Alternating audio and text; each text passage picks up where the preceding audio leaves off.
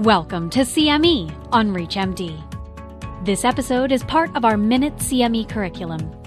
Prior to beginning the activity, please be sure to review the faculty and commercial support disclosure statements as well as the learning objectives. Good day, everyone. My second lecture I was asked to do is uh, entitled Continuing Treatment into Adulthood Evolving the Treatment Goals. Um, I'm a professor of pediatrics medicine and, and pathology and laboratory medicine at the Schulich School of Medicine and Dentistry in London, Ontario, which is between uh, Toronto and Detroit. So I would like to ask a few questions. Um, the first one is, and I'm really inspired by a lecture by Dr. Leanne Ward. Um, what should be our treatment target? We normally have the consensus that we should aim for a normalization of the alkaline phosphatase. And she shared, and I'm grateful for sharing her slides, that um, she had the opportunity to do a bone biopsy on an adolescent. And um, should we, like we do in IBD or other diseases, aim for complete resolution of osteomalacia or just for the normalization of the alkaline phosphatase?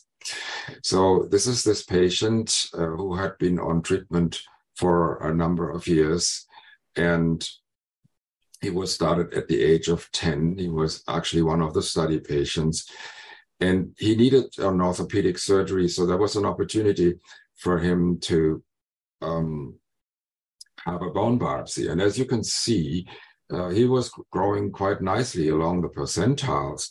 Um, the dose was not totally optimized. He occasionally had low normal cell uh, phosphates, but he did have a normal alkaline phosphatase throughout the time. And he had no pain. But I know that you will not be uh, experts in bone mineral density assessments, but there was on the biopsy um, at the time when he was about um, four and a half years post treatment start and a dose of about one milligram per kilo, that there was still mild active osteomalacia despite of the neutralization of the FGF23 with burosumab. And so that raises an interesting question as to what we should have as a treatment target. The next question that comes right along with that is that there are actually developmental changes in the alkaline phosphatase normal values. And um, also, this was a male, and I have previously talked about dosing for males as compared to females. And uh, I want to remind us our, ourselves about the age dependency of the alkaline phosphatase. As you can see on the left side are the boys, and on the right side are the girls. And alkaline phosphatase is quite high early on in life um, and then drops to low values around the age 5 to 10 but then when we have our pubertal growth spurts we have much higher values.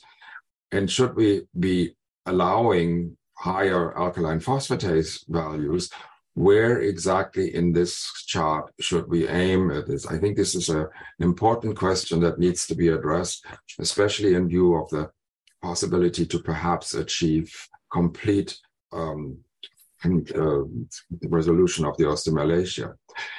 So, um, should we then have a higher alkaline phosphatase in puberty as a target, or should we actually not use the chronological age, but actually look at the Tanner staging so that the highest um, alkaline phosphatase are aimed for when they are going through the stage three of puberty.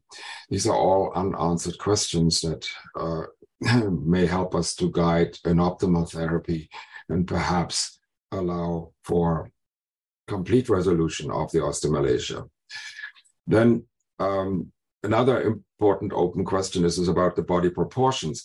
This was work that was done with Dr. Zivicnjak um, in when I was in Berlin some long a long time ago, but you have very disproportionate uh, body compositions. The sitting height is maintained, but you have short stature, and you have in particular very short leg length.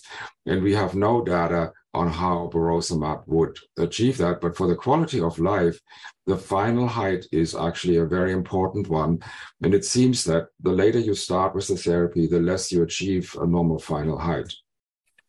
And over time, actually, the uh, body disproportion worsens, and you get these normal trunks, but you get these very short femurs and uh, tibia, which may be worsened by bowing.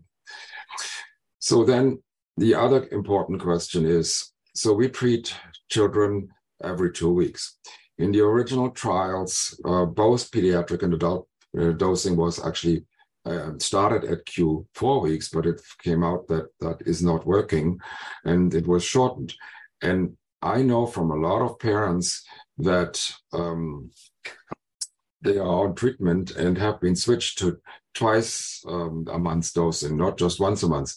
The other question is, what do we do with the dosing? The dosing is 0.8 to 2 milligrams every two weeks in the pediatric age, but then the same dose is applied every four weeks.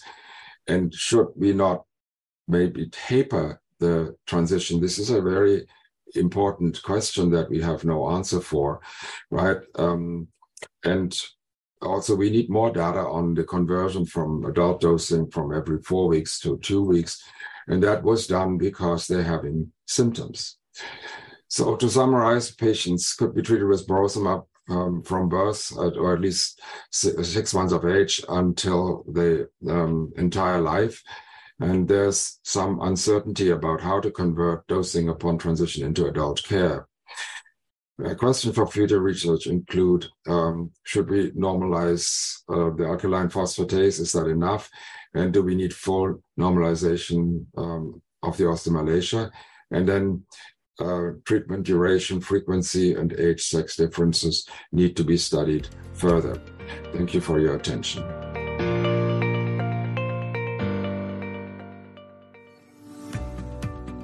You've been listening to CME on ReachMD. This activity is jointly provided by Global Learning Collaborative, GLC, and Total CME Incorporated, and is part of our Minute CME curriculum. To receive your free CME credit or to download this activity, go to reachmd.com/cme. Thank you for listening.